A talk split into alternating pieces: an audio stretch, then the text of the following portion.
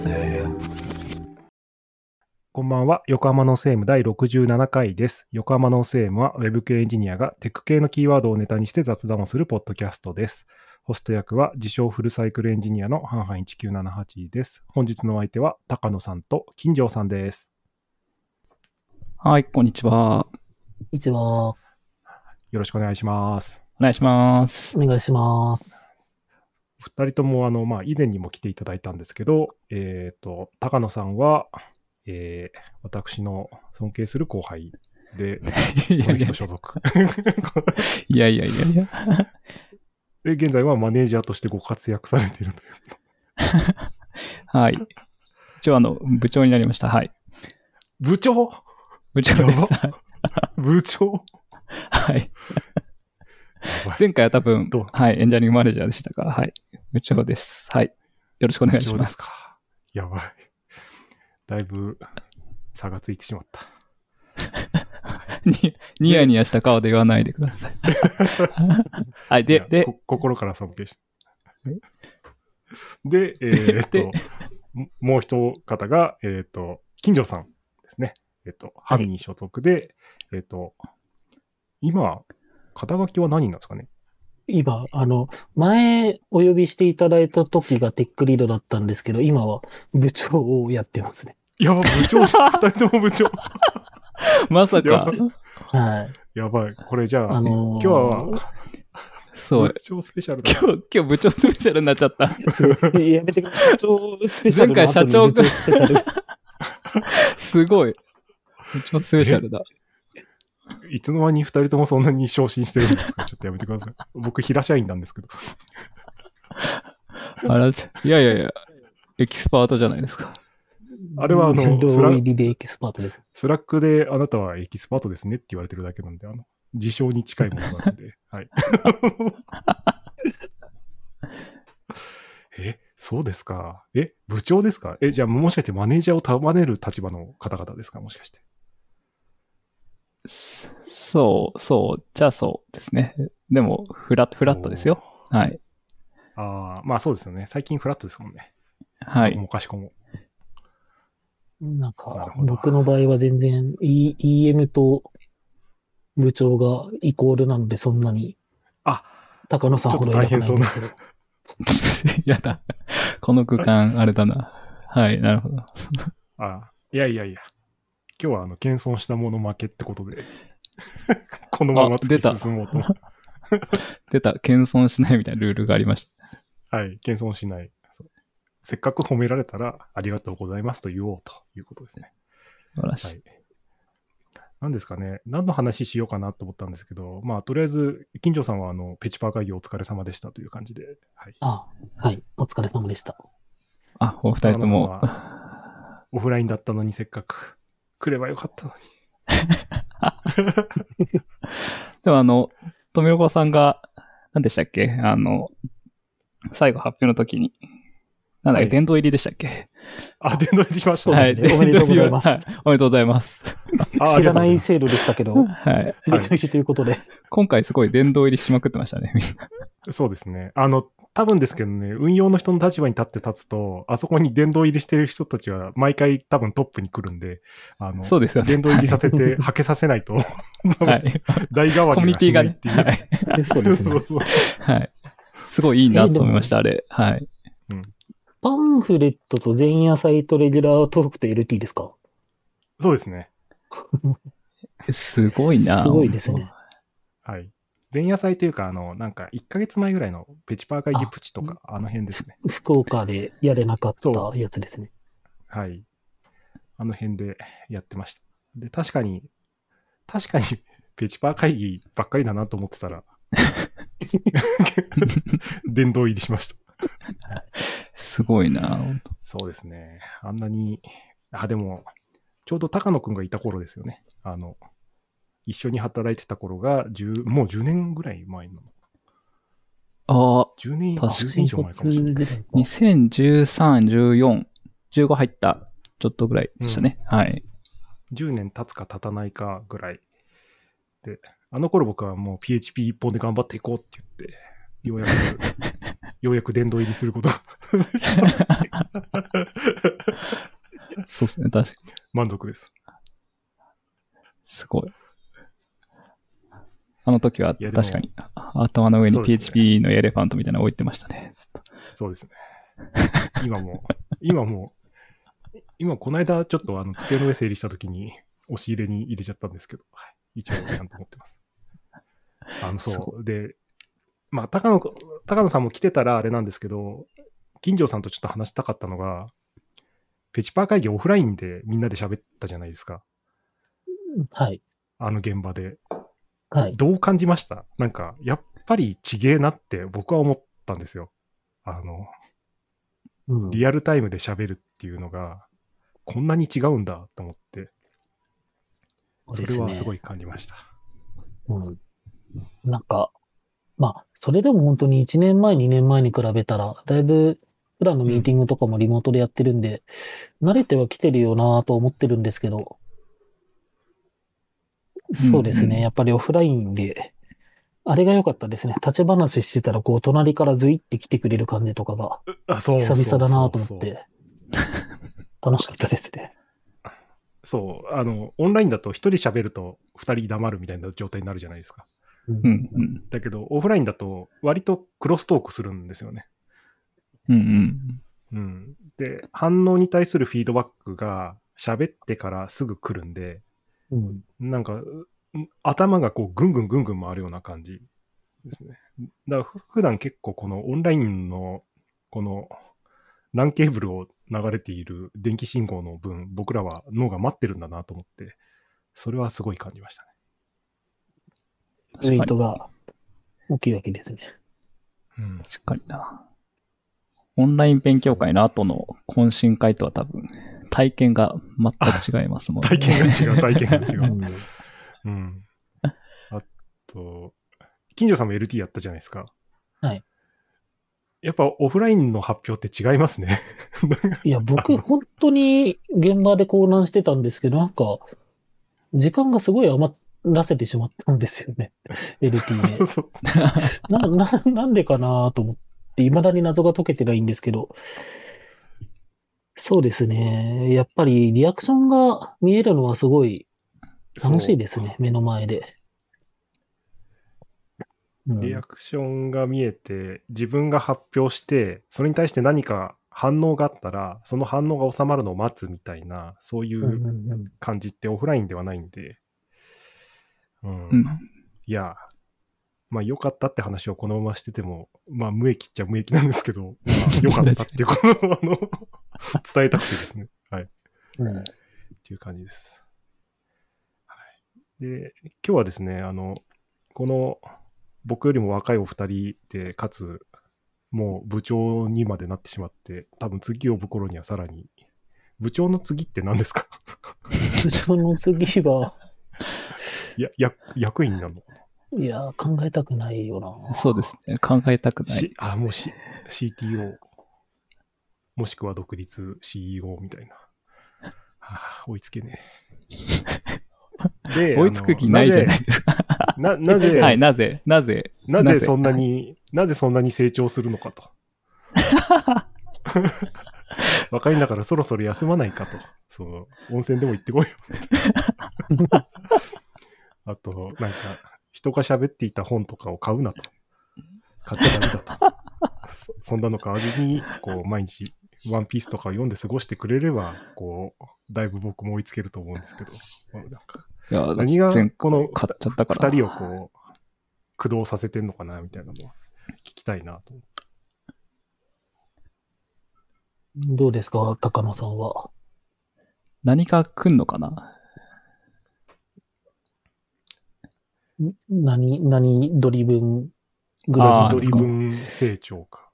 何ドリブン成長？いや、これは、すごくあの、返すようなあれになってしまいますが、はい。僕あの、新卒、まあ、インターンの時から、新卒入ってから、まあ、富所さんがメンターみたいなところがあるので、あの、自分の10個上ぐらいの人が、あ、こ怖い、怖い、怖いっていつも言ってるんですよね。あの、怖い。現状維持は C だ、みたいな、こう。怖い怖いってずっと言ってるんですよ。まあ定期的にあったりしてるんですけど、そのためにずっと言ってるので、あ、死んじゃうんだなと思って、あの、ある程度ちゃんと、なんか、はい、本を読んだりとかはするようにしています。はい。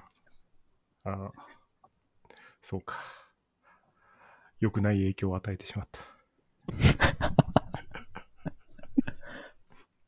あーでもこ怖いのは、でも30代めちゃめちゃ怖かったですね。30代本当に怖くって、えー40代でだいぶ落ち着きました。もう大丈夫かなと思って。大丈夫かなっていうのは、もういいやと思って、そんな成長とか言わなくていいやと すごい。思って。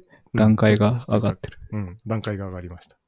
え、金城さんとかはなんか何駆動なんですか？僕は、そうですね。でも前職に同世代と、な、いくつも下のはずの、なのにすごい恐ろしい若者がいたので、この人たち、この人たちの見、見てる世界は何なんだろうみたいなのがうん。ちょっとあって、な、なんですかね。す、すごい貪欲にやっていいんだなじゃないですけど、うん。うん、なんか、が、がん、すごい人って頑張ってるんだな、みたいなのがあって、ありますよね。それがありましたね。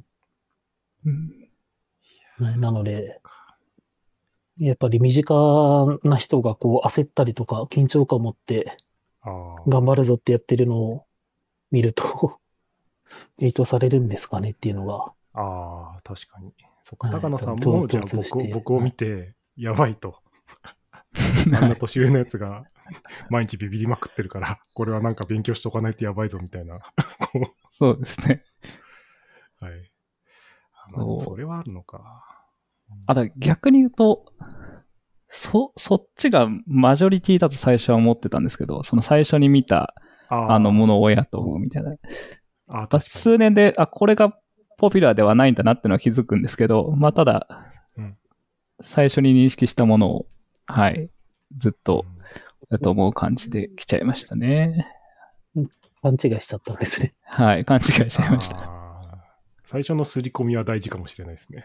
はい。なんで、最初に、あの、今口じゃなくてビームを強要されたので、あの、強要、強要したかな。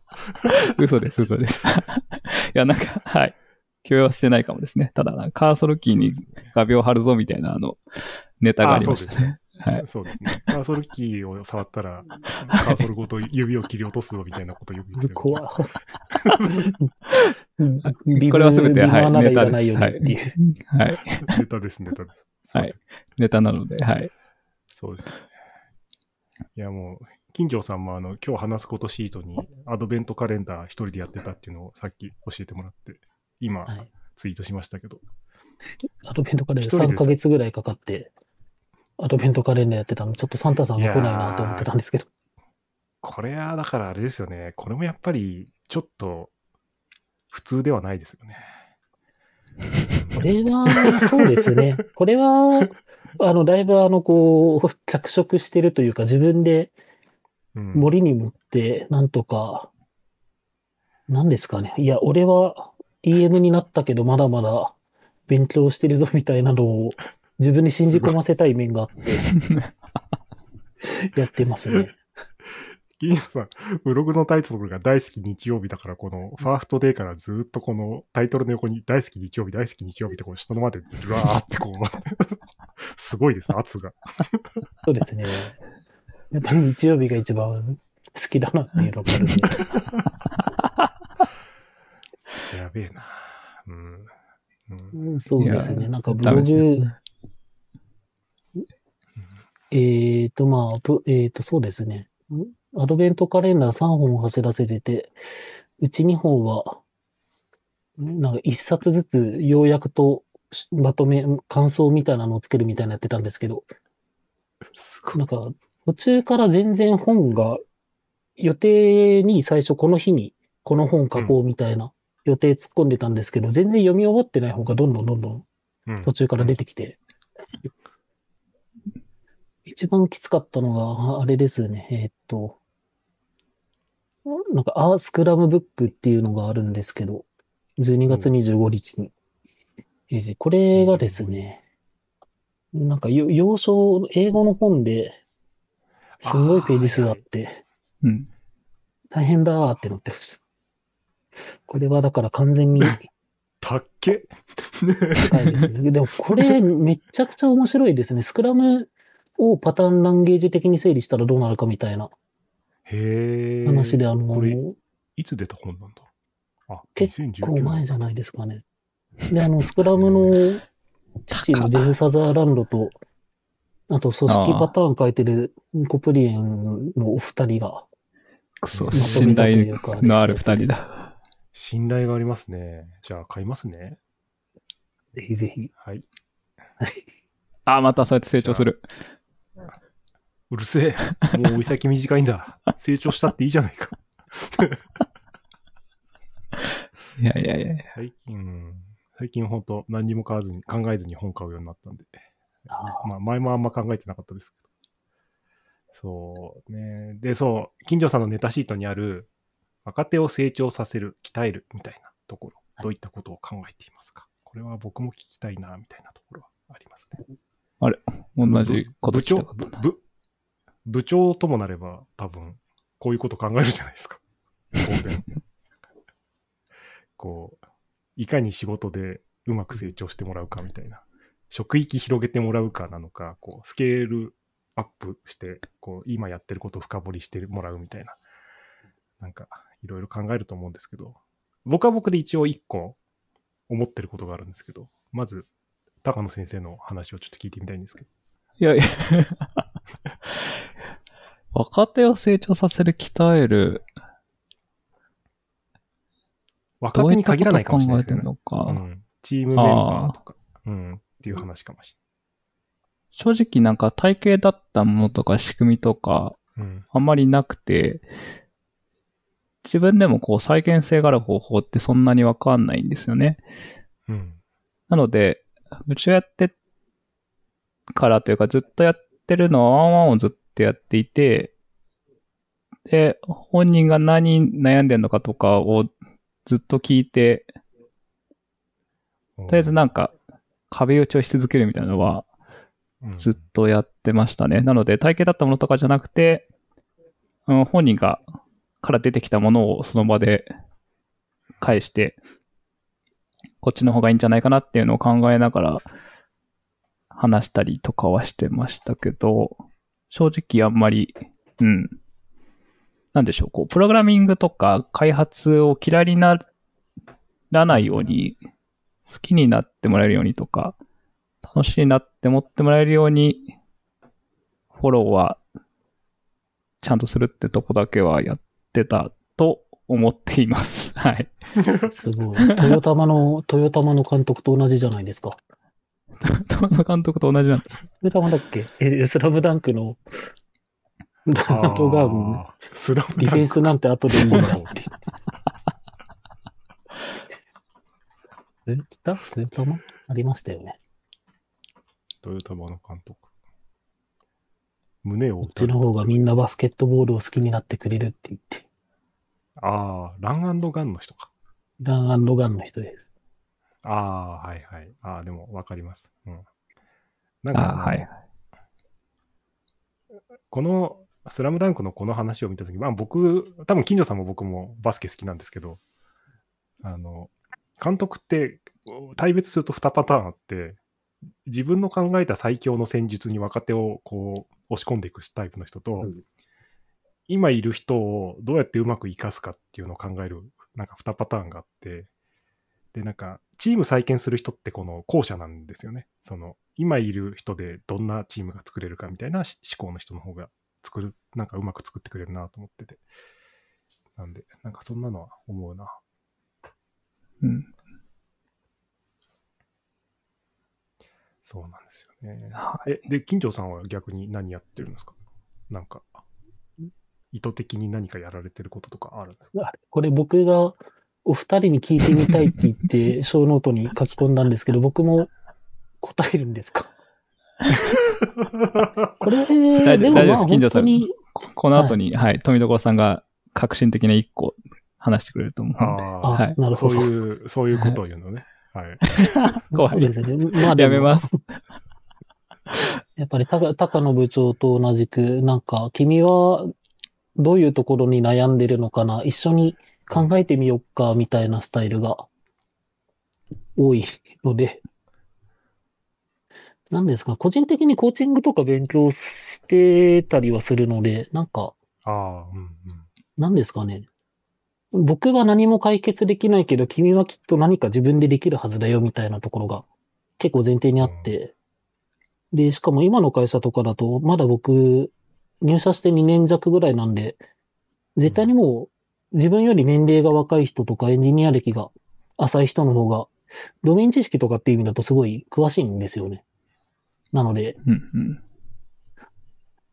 偉そうなことを言える立場にないので、気づきを与えよう、気づきを与えようみたいな聞き方を ひたすらするという感じでやってますかね。だから成長してるかどうかはよくわからないなって思いながら、あーなるほど。はい。でもこれ、技術的な成長なのかみたいなのもありそうであるあるすよね。あるあるあるある。仕事で成果出すのとまたちょっと違った感じもあり。うん仕事で成果出すのと、技術的に成長してもらうのと、とあと人間的に成長してもらうのとかって、多分全部ベクトルがちょっとずつ違うんで、うん、って感じですね。そうですよ僕は最ね。近あの、落合監督の本を読んで感銘を受けて 嫌われた監督っていう、あの、週刊ベースボールかなんかにエッセイ載せられてた方のやつをまとめたやつかな。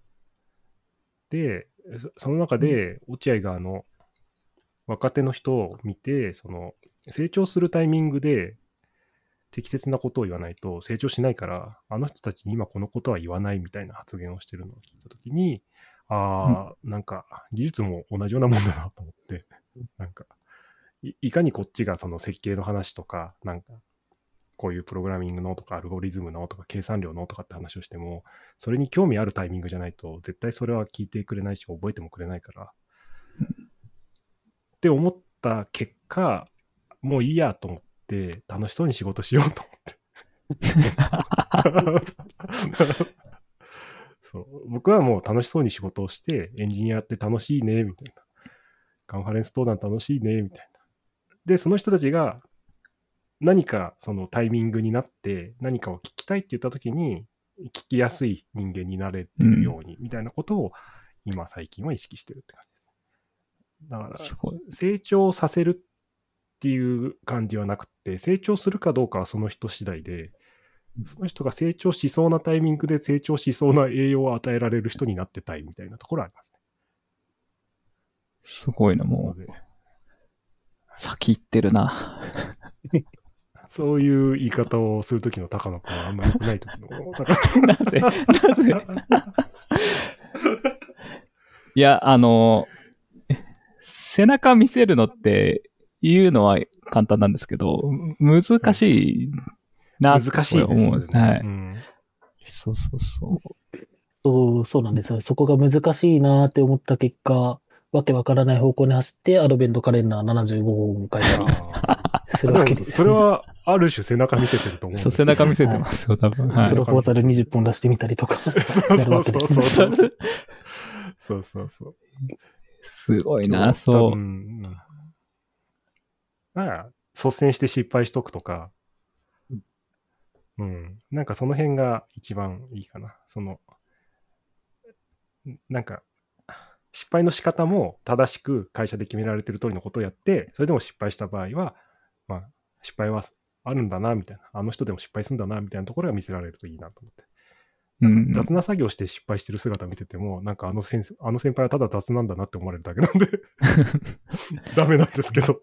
そうですね、確かそうな難しいなと思って。まあ、まあ、なんで、成長しやすそうな環境を、周りの、僕、僕も周りの EM とか、周りのシニアのエンジニアと含めて、こう、作っていくみたいな感じがいいのかな、みたいなのは最近思ってるとこですね。いやーだって、嫌な時あるよね。失敗しやすいものって、例えばどういうのなんですか？失敗しちゃったな、してもいいなみたいなやつって。まあ、リリースして白い画面出すとかですかね。後戻りできますよね。うん。リバートできるみたいなやつとか。うん。その、バックアップとかもきちんと取ってあれば、データベースドロップしても、まあ、なんとか復活できますよね。うん。うん確かに。うん。だうん、だ我々のすべきことは多分そのバックアップをちゃんと取っておくとか、しはい。セールセーフな仕組みを作っておくとかってして、その、うんその人たちが爆発した時の爆発反響をなるべく小さく抑えるみたいな。はい。うん っていう仕組みを普段から作っておくみたいなのが一番大事かな。確かに。一緒に働いてた時、障害が起こったら、まず、大丈夫なやつかどうか判断して、大丈夫なやつだったら、富所さんもなんか、祭りかってすごい煽るポジショニングしだして、こう、若手に対応を任せるみたいなことやってましたね。はいやって。ましたすごいすごい、あの余裕感はすごかったですね、今思うと。まず、まず大丈夫なやつかどうかだけ確認して。そうそうそうそう。そう大丈夫そうだったらいいやと思って。もう別に。けでも結構大変そうなやつも入ってるんで、こう。そうですね。とりあえず、あの、解決策だけ先に調べといて、そこまで調べ終わったら、もうあとはほほっとけばいいやと思って。はい。すごい。うん。いや、でもそう、あ焦らないと成功、成長しないみたいなところはちょっとあるような気がしてて。うん。えーそう、失敗して誰かにフォローされちゃうと、それで止まっちゃう気もするんで、そこはや、ちょうんっとやってほしいんだよなって思って。はい。難しいやところなんです確かに焦らせるためには煽りも必要という。あ、そうですね。まあ、結構生存バイアスがかかってますけどうん。ね。うん、そう、結構生存バイアスかかってるんで。そうそうそう。た、た、ただまあ、ひ相手を見てやります。高野君とか落ち着いてる子だったんで、周りでウェーイとかってやっても別にいいかなと思ってたんですけど。はい そうじゃない場合は、多分そうじゃないアプローチをしてます。その静かに見そう守るですね。うん、コマンドを打ってるのを見るとかっていうのはやってると思い大人でしたね。ます。はい、大人、そうですね。僕も想像以上にちゃんと普通の大人なんで。そ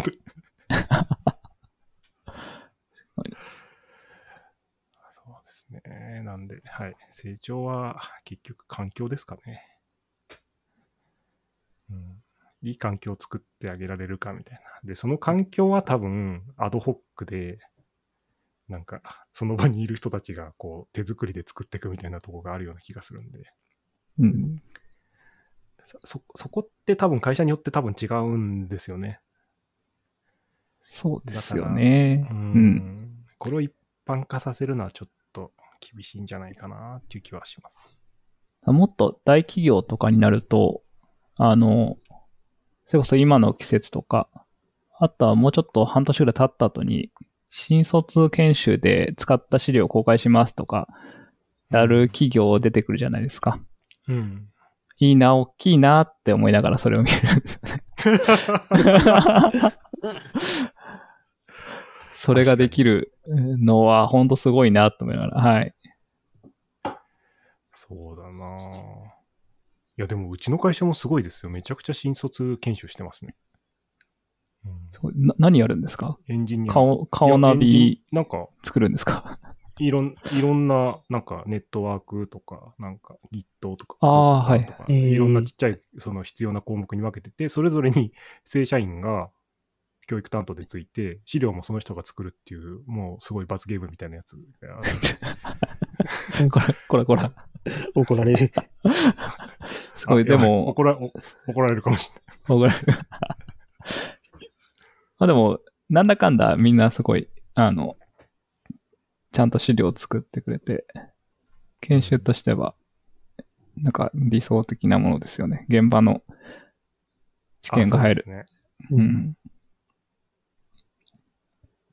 そうそだから、そ、それをみんなが、まあ、渋々とかでもやってくれるような環境なのかどうかってところが、こう、企業の健全度みたいなところに寄ってくるかもし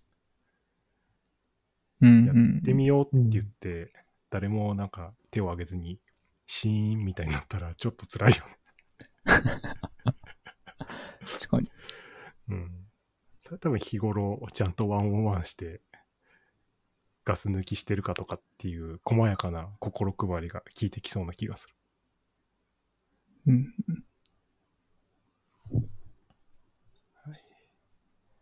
なるほど。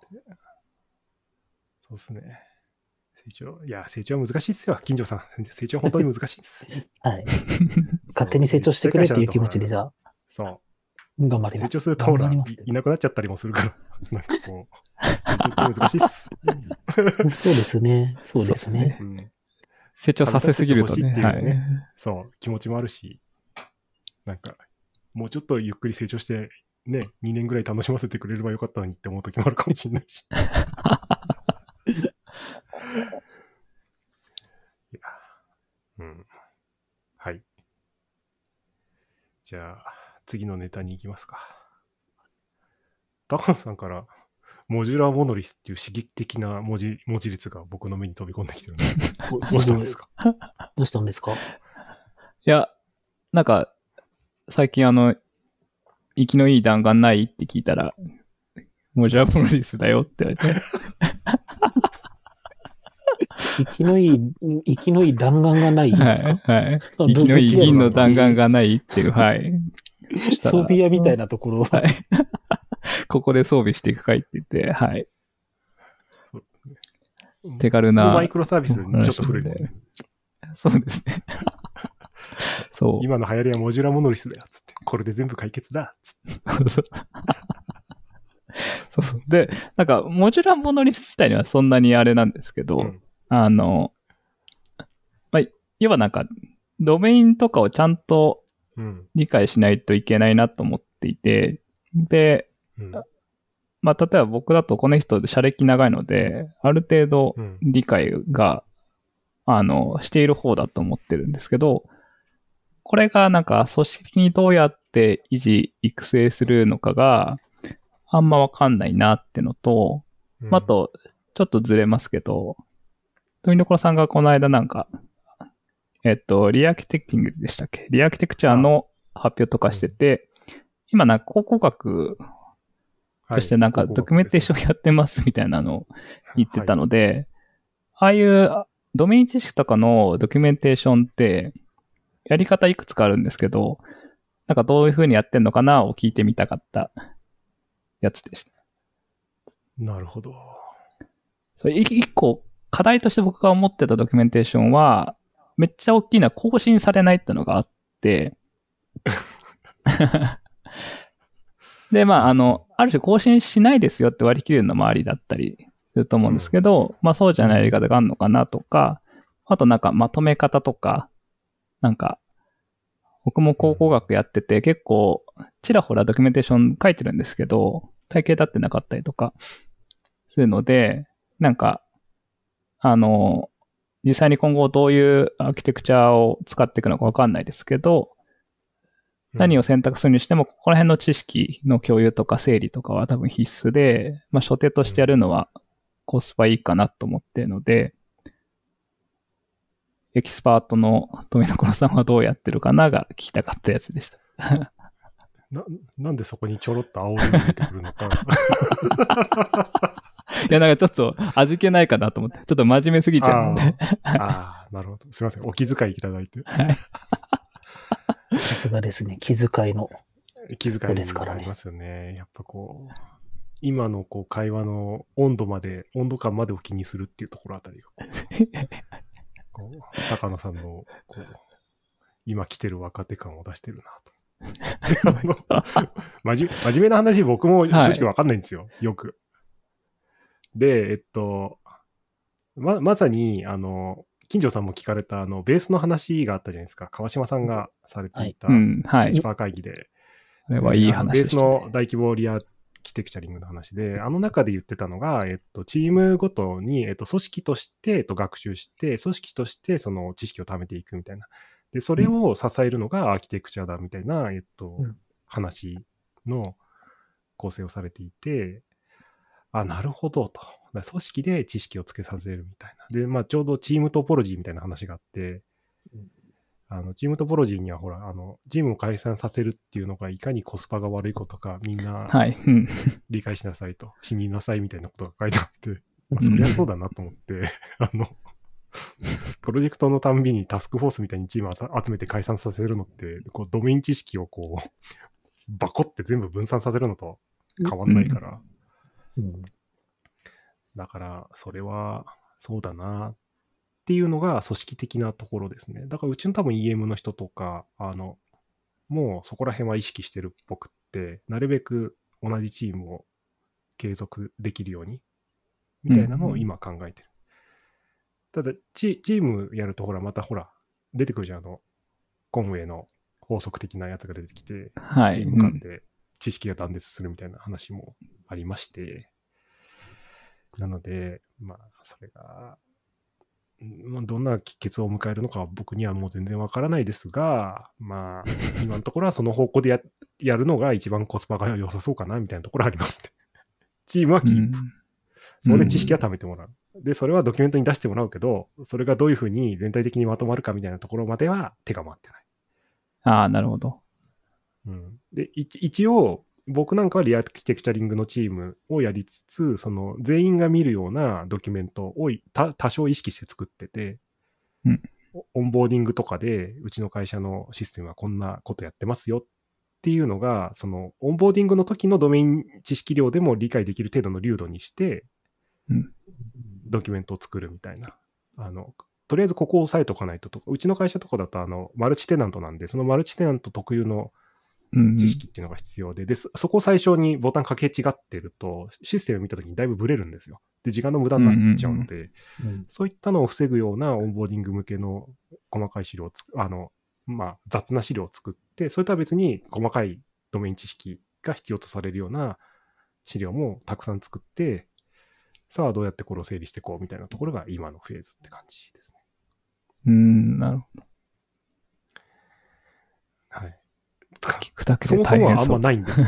そう。はいあんまうんドキュメントがないとか、存在しないか、なんかすごい古いどこか、その、ものすごく奥まったディレクトリ構造の Google の、なんか、ドライブのどこかにあるみたいな、そういうのがあったりとか、あと、 Slack 上ですごく前に流れていたこのフロードキュメントが、実は、とてつもなく重要な意味を持っていたみたいなのって。あ、わかる。そうなんで、そう、そうですね。考古学のドキュメンテーションに関しては僕らもよくわかんない。わよくわかんないというか、でも、うちもあの、ライブラリアンみたいな人がいるんで、あの、あ、そうなんですね。すそうそう、コンフルの構成とかをきちんとす維持するような人がいるので、一応役割としては。うん。そういう人がたまに、こう、綺麗にしてってくれます。で、まあ、綺麗にしたら綺麗にしたで、なんかリンク切れになったとかって言って、周りからみんなにブーブーか かわいそうだなとは思ってます。辛い。そう。辛いなまあ。リダイレクトとかできないし。多分はい。怖いなんかそんな、そ、そんなんですね、考古学。今の考古学最前線は。すごいな。うんそうですよね。これ多分、うちでもやってるので。もともと、そう、うちも仕様がなくてわかんないってなって、最初、 Slack とかにフロー情報としてこう、なんか書かれて、うん。その場ではみんな満足するんだけど、後から全く見れないみたいな。で、それじゃあかんってなって、うんまあ、GitHub の一周にそういう調査はまとめようとか、なんか、もともと結構前からドックベースってあの上級ツール使ってるんですけど、まあ、そこに断片的にメモを残していこうみたいなのが第2フェーズであって、まあそれはある程度まとめられるんですけど、まあそれも体系だってないので、なんかそのメモの存在を知らないとそこまでたどり着けないみたいなうん。のがあり、最近はあるチームとかだと、もう開発するタイミングでユーザーが見る単位で、 Notion 使ってるんですけど、 Notion でもうページだけ作ると箱だけ作っておいて、全部のページ。で、その箱の中に仕様をガンガンか書いてアップデートしていくみたいなのをやってるんですけど、それは結構ワークしている感じがしますね。ページごとに、あの、一周、変更が行って一周とかが書かれてて、あ、この一周でこの変更があったのね、とか。で、結果、仕様はこれなのね、があるので、考古学とはちょっと違いますけど、なんか、まとまった仕様を後から把握するって意味だと、ああ、一番良いなっていうふうに思ってるのではい、ちょっと古いやつもそんな感じでまとめたいなっていうふうに、今は、はい、思ってるやつですね。まあなんでちょっと、はい、どうやってんのかなが気になってました。体系だって一からちゃんと分かって、検索性もいい、ちゃんとしたドキュメントっていうのは僕は見たことないんですよ。つ土の子とかそういうあそうそうそう類のものかなと。そう、見た、そう、見たことないんですよ、僕も。そうそうですね。考古学をやってたと思ったら、伝説の生き物を探しに行ってるみたいな。そうそうそうそうそう。イエティみたいな。あっちではあった。Google にはあったっていうぞっつって。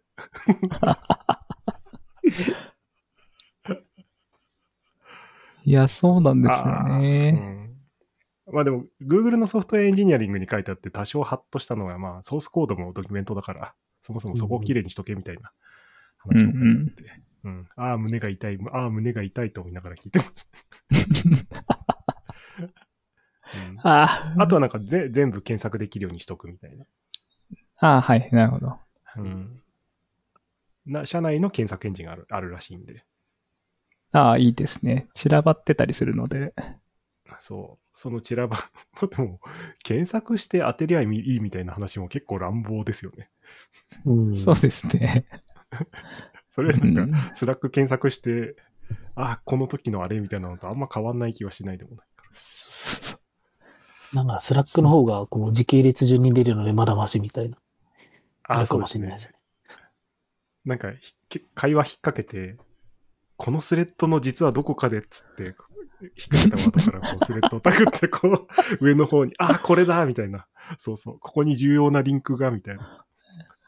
そうそう。でもそれ、新人の人絶対たどり着けないやつ。いうん。無理無理無理無理。や、そうですよね。さうん。はい、でも、ちょっとな、考古学、そうやってるんだなってのが、はい。よかったので、よかったですそうですね。これちなみに考古学したやつって、あ、すみません。考古学やったやつって、なんか、若手に見せたり、他の人に見せたりするんですか？あの、定例があるんで、エンジニア全員が出るような。はい。そこで、あの、こういうの作りました、つって。ああーなるほどとか、あの、共有したりはしてますと。あとは僕じゃない社員の人なんかは、とてつもなく重要な仕様のやつを以前プレゼンにまとめてくれたのがあって、で、あの、よし、また新人が増えてきたからやるか、みたいな感じで、あの、定期的に、あの、考古学勉強会みたいな のが開かれて、そこで、なん、なんだそんな、なんだこの仕様はみたいなのをみんなで驚くみたいな。なんだそれはみたいなのを定期的にやってるみたいな。すごい。でもそれは多分めめちゃくちゃ重要だと。そうですよね。うん。うん。確かに。もう、さっきの一人アドベントカレンダーじゃないですけど、2020年か2021年に、その、社内の一つのアプリケーションの一人アドベントカレンダーをやってたんですよ。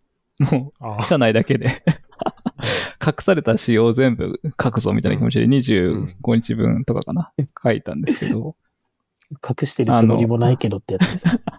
そう。でもめっちゃ、あの、エンタメ化して、すごい良かったですね。うんそうね、ただただ使用書これですよりかは。そう今もう、この放送には載せられないけど、めちゃめちゃ面白いね。なんか弊社にもいっぱいありましてですね。なんか、やっぱこう、面白いといいよね。そうそうそう。古い、古いやつ。まさに。はい。そうそうそう。ちょっと、社外に言うには、はばかられるような、こう、名称とかがついてたりして、こう、はいみんなで笑うみたいな。そうそう。なぜここ日本語なんだみたいなのとかが、はい。そう、あったりしますそうですねね。。確かに。あの、笑いは大事なんですよ。はい。T 和田さんの発表も、はい。いつからコンストラクトが二度読めないと思ってたみたいな、こう、笑いのエッセンスがあってよかったですし、はい。笑いは大事ですね。あれですね、話はずれちゃいますけど、あの、T 和田さんの発表がその後、めちゃくちゃ面白いことになってましたね。なんか Discord 上で、 construct を2回呼ばせるのはおかしいやろ。よし。一緒に提案をしようみたいな。そうそう。 PHPStan のね、あの、うん提案してましたね。いやしてくれてる人たちも尊い、本当に。いや、めちゃくちゃ尊い上に、普段は、あの、 tadさんとかが多分中心になってやってたんですけど、うん tadさん書かずに、あの、他の若手の子が、その、プルリク上げるまでをサポートするみたいな感じで、みんなで応援してやってて、すごい感じでしたね。すごかったですね。コミュニティ、なんかカンファレンスよりも広い意味でのこうコミュニティだみたいな感じをそうそうそうそうして僕は眺めてたんですけど、なんで、なんで自分は眺めてなきゃいけないんだみたいな悔しさもありつつ。そうですね。僕はもう本当、あの、今この横型ワイドモニターで半分を Ubuntu の画面映して攻略情報を見ながらやってたんですけど、Discord からこのポップアップがポンポンって上がって、すごい、え、なんかタトさんたちがめちゃくちゃ尊いことしてるなって思いながら、その右半分の画面でエルデンリングずっとやってたんで、俺は何や、俺は、俺は何やってるんだろうみたいな。すごい。どうしてハマりつかんねに差がついたみたいな。満身環境の違いじゃない。うんすごいな。いやまあ、いや、いいですね。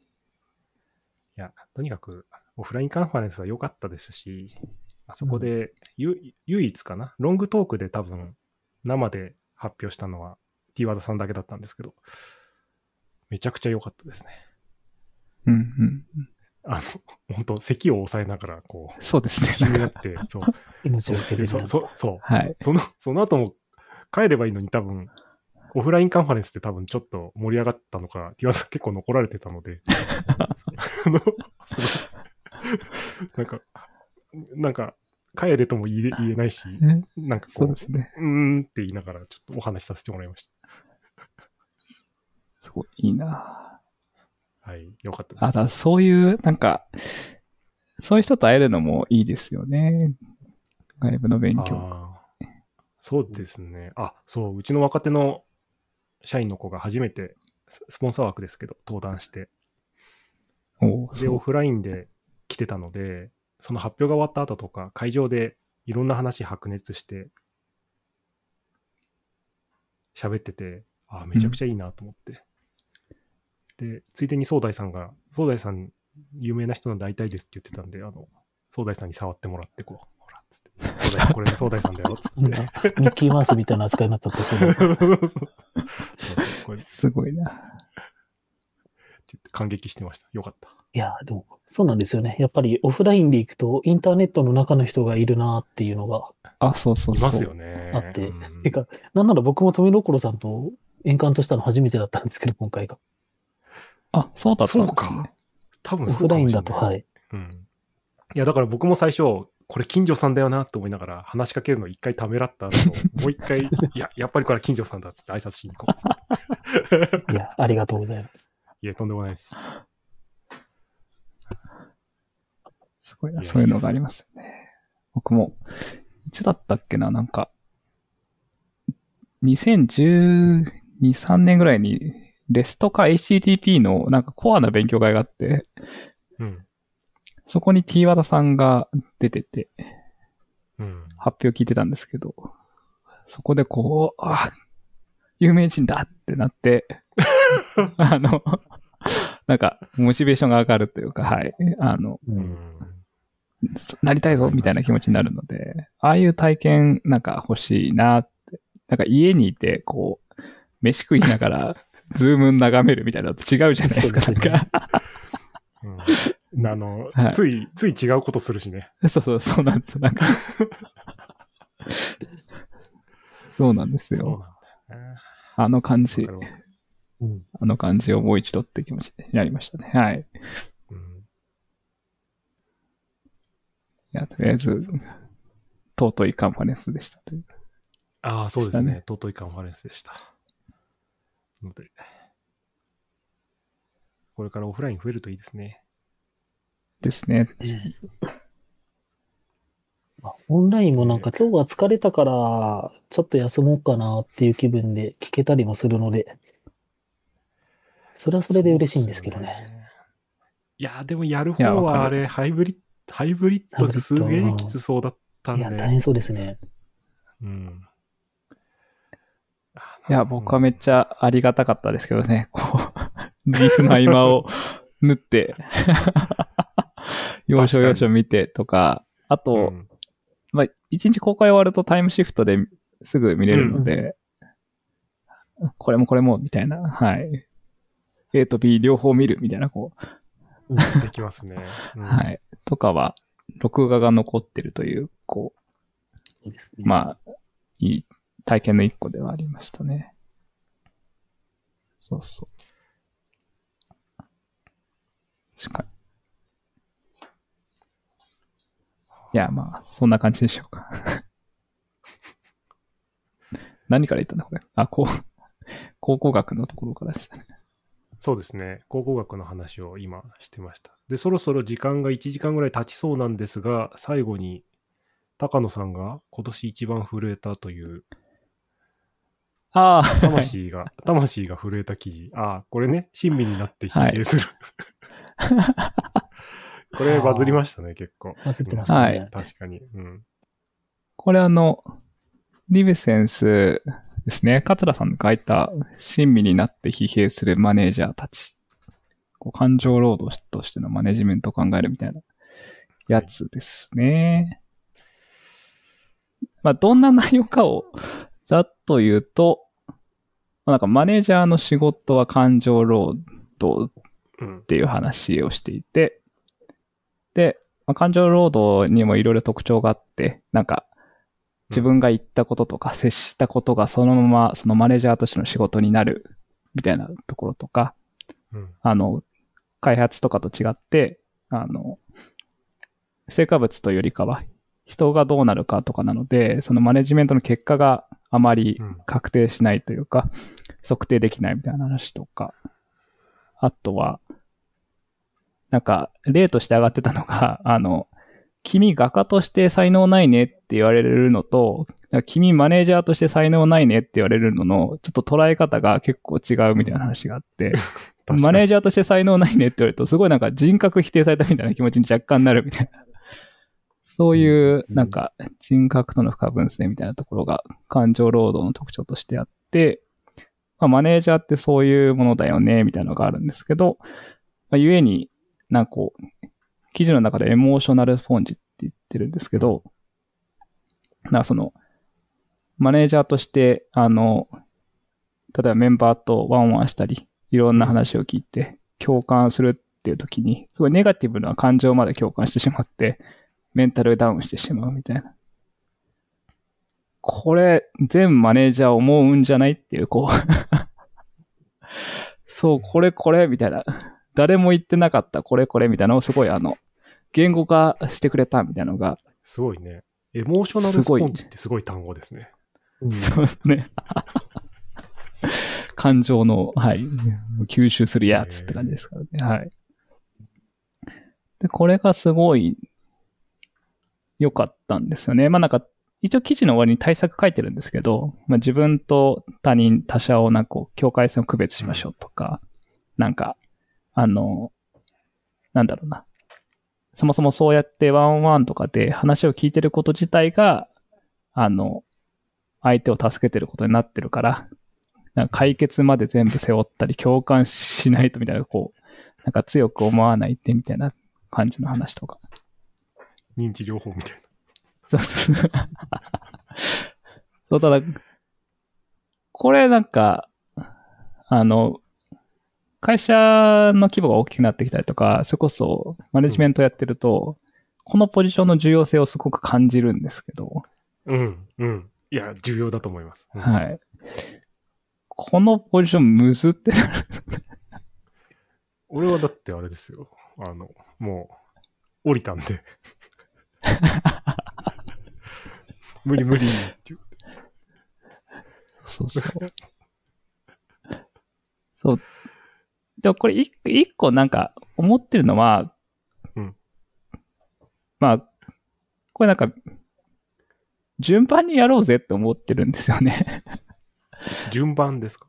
はい、順番に、今順番にというか、なんか、一人がマネジメント専任でとか専門でとかっていうよりかは、なんか、なんでしょう。マネージャーをやった後にエンジニアになったり、エンジニアになった後にまたマネージャーやったりとか、あ、なんか、そんな、そんなの聞いたことあるな。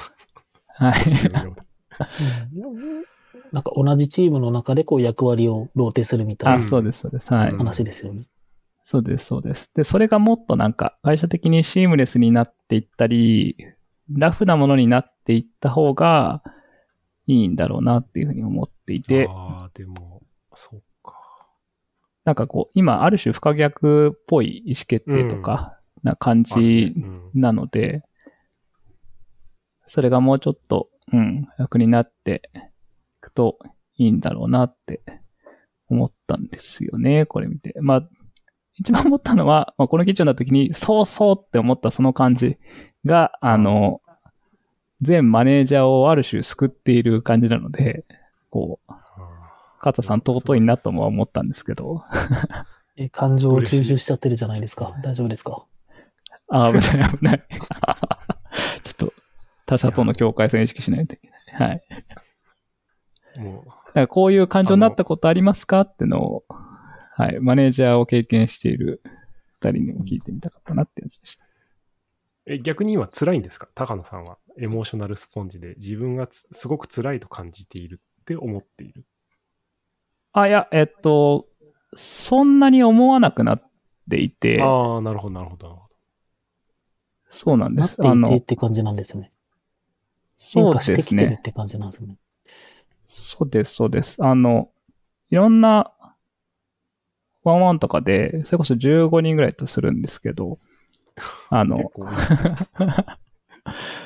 そうなんです。最近はなんかあの、仕事の延長線上で、その本人のこととか、うなん、か、こちらには、あの、力が及ばないこととかも当然話したりしていて、うん共感して自分もすこうメンタル下がっちゃうと、もうなんかどうしようもならなくなっちゃうので、これは意味がないと思って、別の方法で、例えばなんか、ハテブとかであったのは、コーアクティブコーチングみたいなコーチングで吸収するんじゃなくて、相手の鏡となるような、うん。あの、振る舞いをしてあげようとか、まあいろいろやり方はあるんですけど、うん。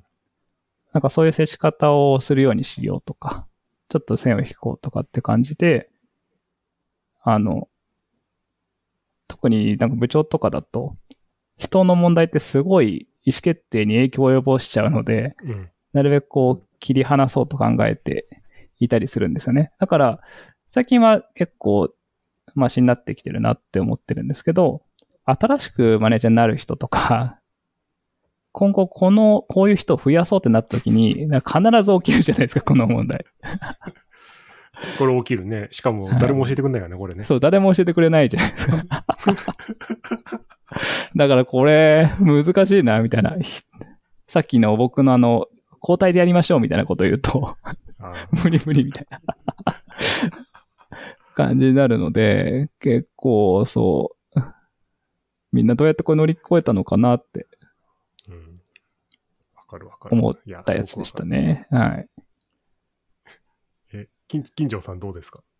エモーショナルスポンジしてますか？もしかして。エモーショナルスポンジ。いや、でもなんか、あれなんですよね。うわ、他人の感情に当てられたみたいなのはやっぱりあるんですけど、なんかでも減ってきたかなって思うのは、なんで、なんでだろうな。あの、本当にコーチング勉強してるのはでかいなって思ってるんですけど、ああ、なるほど。ああ、すごい。なんか、えいやーと、か、じ、他人と、他他人の感情は他人のもの、自分の感情は自分のもの、みたいな、高野さんが言ってたような切り離し方から踏み込んで、なんか、あなたの中で起きている感情と事実を切り離しましょうみたいなとこまで持っていこうかなって思った時計持ってくんですよ。なんでそんな、すごい怒ってると見、すごい怒ってるように見えるけど、なんでそんな怒ってんだろうね。ちょっとめっちゃ面白そうだから、それ、整理してみる？みたいな話とか、してみたりとか、はあ。場合によってスキルだはするかえなって。なんか、のココーチングコーチングはあれですか？どこでま、どこで学んだんですか？コーチングは、あれですね、あの、我々の共通の知り合いのコーチング勉強してる人が一人いると思うんですけど、あ、そうです。ああ。はい、同じスクールに、オンラインスクールみたいなのに行きましたね。あるんだ成長しようと思ったんで、またそうやって成長する。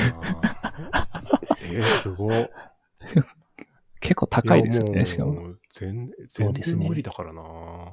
そう、やっぱり独身で一人暮らしで30過ぎで、首都圏でエンジニアやってますだとなんか、自分、自分への投資がすごいしやすい立場ではあるので、えお金をどジャブジャブ使ってますね。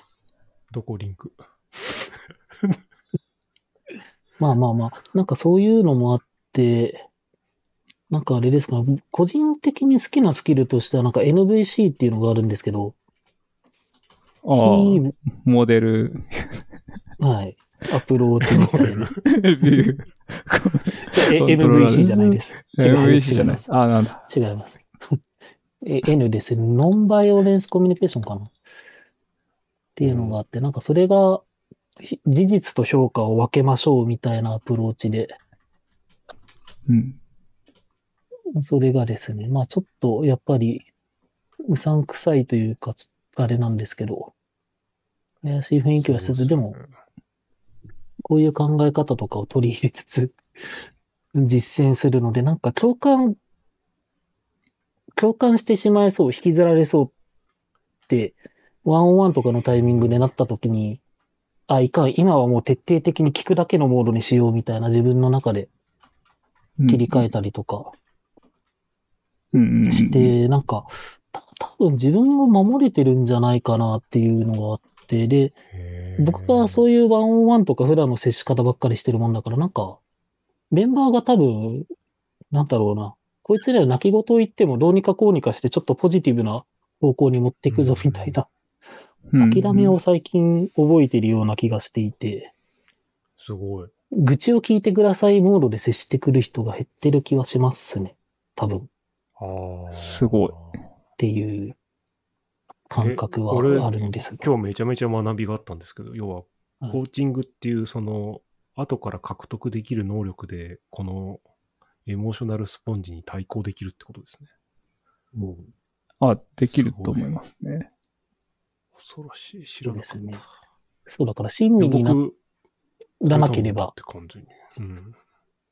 親身になったら負けなのでね。っていう。僕だって家でよく泣いてましたよ。うん。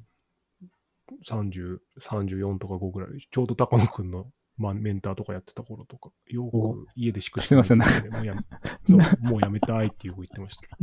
やだやだ、会社行きたくないって言ってたから。うん泣かせてしまった夜もあったかも。そういや、高野くんは別に俺を泣かせないんですけど、それ以外がたくさん俺を泣かせてくれた。また、また、不特定多数割れするやつ。ここまで来るには眠れない夜もあっただろうっていう やつですね。あ、僕ね、バカなんでね、寝るのはできるんですよ。多分それが俺が生きてこれた、もう理由なんですけど。大事なやつです。でも、そう。でも辛いは辛いんで、辛かったんで、そうか、コーチングか。え、いいな、やってみたいな、俺も。ちょっと後でスクール教えてください。はい。アフィリエイト付きで。あアフィリエイトき。付きでぜひ、はい。これでもそうです。僕がもともと結構なんか嫌なことをぐるぐる考えてしまいがちなタイプだったので、なんか、そうですね、プロジェクトリーダー初めてやった時にめっちゃメンバーに、何なんですかあれはみたいな超圧の、お圧だ圧だみたいな DM が来たことあったんですけど、その時多分寝られなかったし、一週間二週間ぐらいこいつとは絶対目合わさねえみたいなもので、まあうん話してたんですけど、してたりはしたんで、いろいろ。やはりコーチング。えーそうですね。俺もうそういうの大好きなんですよ。後天的に獲得できる何か。い や、せせ 成人発達理論とかの本とか読んでらっしゃいましたもんね。ね、そうそう。成人発達理論とか読んでたけどポチりました。はい。また、またそうやって。いや、面白そうだったんで、あの、何でしたっけ？部下となぜ分かり合えないのかみたいなやつです、ね。ああ、そうそう。あれ面白かった。なんはいかタイトルでちょっと損してるなって思うぐらい面白かった。うん。あれですか？人と組織はなぜ成長できないのかの人のやつでしたか。うんた高野さんがすごい多、分そそう、バイブルのあれの人が推薦してたやつだと思いますね。あ、推薦か。そうそうそう。う。人と組織はなぜ変われ変ないわれないのかのロバート・キーガンさんに大学で教えてもらった人かな。うんうん。あ、そうですあ、ね弟。子みたいな。そうあ、でもそうですね。このなぜ人と組織は変われないのかって多分、富所さんがそろそろツイートしてくれてる気はすするんですけど、うん。なんかここに書いてあった、えっと、本当はこうなりたい理想の自分とそれに抗う抵抗みたいな、本当のうん。隠れた願望みたいな話とかも、うん。やっぱりその認知療法とか心理学とかコーチングの世界で出てくる話だったので、なんか僕は逆に先にコーチングやってから、あ、そういや高野さんがめっちゃ推してた本があったなって思ってそれ読んで、なんかすごい通ずるなーって思ったりとかしてましたね。成長しがるぜ、こいつら。今日の、今日のワードなんなんだいや、すごいなと思って。いや、でもコーチングの話めちゃめちゃ、うん、今日は興味出ました。うん。ありがとうございます。あありがとうございますっていうか、いや、もう本コンバージョンしていただければ僕にもメリットがあるんで。すぐイライラするんで。すぐにもう本当戦戦闘モードになっちゃうんで、でーでーでーでーでーでーでーでーでーそれ乱闘に入っちゃう。でーすぐ乱闘になるから。花束をこう、バーンって投げつけて。ダメダメ。でもあれですね、部下に対してはイライラしないんですけど、どっちかっていうと上司に対しての方がイラつきが大きいので最近。ああ、なるほどね。どうしようかなーって思ってますね。あそうなるほど。そういうのやるとさ、相手人はかか変えることができないから自分が成長するしかないみたいなのは言われるじゃないですか。はいとはいえ、ムカつくんだよみたいな感じになるんですね、僕、やっぱり。そうですね。とはいえ、あいつはちょっとやっぱり一発ぶん殴んないと気が済まないみたいな感じに僕はどうしてもなっちゃって、昭和の価値観かもしれないと。そうそ、そこがまだ成長しきれてないんです。ちょっと、成長します。50歳までにはなんとかコーチングを覚えます。すごい。まだあ、まだ成長するんですね。また成長するのか。当たり前ですよ。美味しいご飯食べたいもん。そ、そろそろ、そろそろ大丈夫ですよ。65、いやいやいや70ぐらいまでもう食ってきますいやいやいよ。大丈夫ですい。やいやいや、そんなわけない、そんなわけないんだ。だま、騙されないからな。死ぬまで、死ぬまで成長し続けないと俺。すごい。成長モンスターだ。そう。誰かに寝首をかかれるか 何時代の話なんだ。もわかる。いや、でもこうやって、なんかちょっとおちょくりながら、こう遊びながら勉強していくのが、まあいいかなとは思ってるんで。ううん。はい。いや。すごいですよねでもインプットとアウトプットの鬼として、宣伝、すごいツイート、プロモーションツイートが流れてくるんです。ついの僕も出ちゃったんですよ。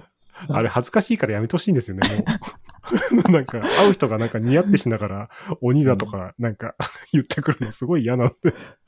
今日もあの、会社の人に、ポッドキャスト出てきますって言ったら、鬼の人のですかって言われたんで、すごい。はい、鬼の人のです。最近連動入りした鬼の人ですね。そう。殿堂入りの鬼でしたね。ああ、もうやだ。もうそうですね。そうですね。会社、会社では鬼って呼ばれるか、もしくはポモドーロって呼ばれてますね。もう、名前では呼ばれなくなる。すごい。すごいな。ひどいよね。ポ、ポモニキとかって呼ばれてるからね。なんだよ、ポモニキって思って。そんな単語ないよと思って。ポモどころで。ポモド、そうですね。ポモどころ。すごい響きが。は あもうやめよう、こんな。不毛だ。もうちょっと真面目な話しすぎちちゃったんで、ちょっと、はい。ああ、出た。ああ、あこういうツイートまするからもう。ひどい。ついにえ？あ、これあれ、そっか。ついに私にも表示されてしまった。ちょっとビクビクしたんですよね。あの、周りの人が、うん表示されるって言ってたんで、僕はまだだなと思ったんですけど。れ、キャプチャーつける勇気なかったんですけど、僕も似たようなツイートしてましたね、確か。いや、本当に、あの、広告効果としては非常に高いんだと思いますね。ああ、よかった。あとなんか、鬼っていうワードに引っ張られてすごいなんか、おちょくる感じで言っちゃいましたけど、記事の内容めちゃくちゃ良かったですからね、単純に。あありがとうございます。はい。素晴らしいなっていう。とんでもない。とんでもない。じゃあ、皆さんいつまでも健康に健やかに成長していきましょうということで、締めの言葉とさせていただきます。えーっと、なんだっけ？えーっと、終わりの文章をちょっと探します。ちょっとどこやったっけ？あったあった。よかっじゃあ、終了に移りますね。た。はい。今週も放送をお聞きいただきありがとうございます。番組のフィードバックや要望は、ハッシュタグ横浜のセームをつけてツイートしてください。放送が楽しかったという方は、高評価ボタンをクリック。次回も聞きたい方は、ぜひチャンネル登録をお願いします。本日の相手は、高野さんと金城さんでした。ありがとうございました。ありがとうございましたあり。がとうございました。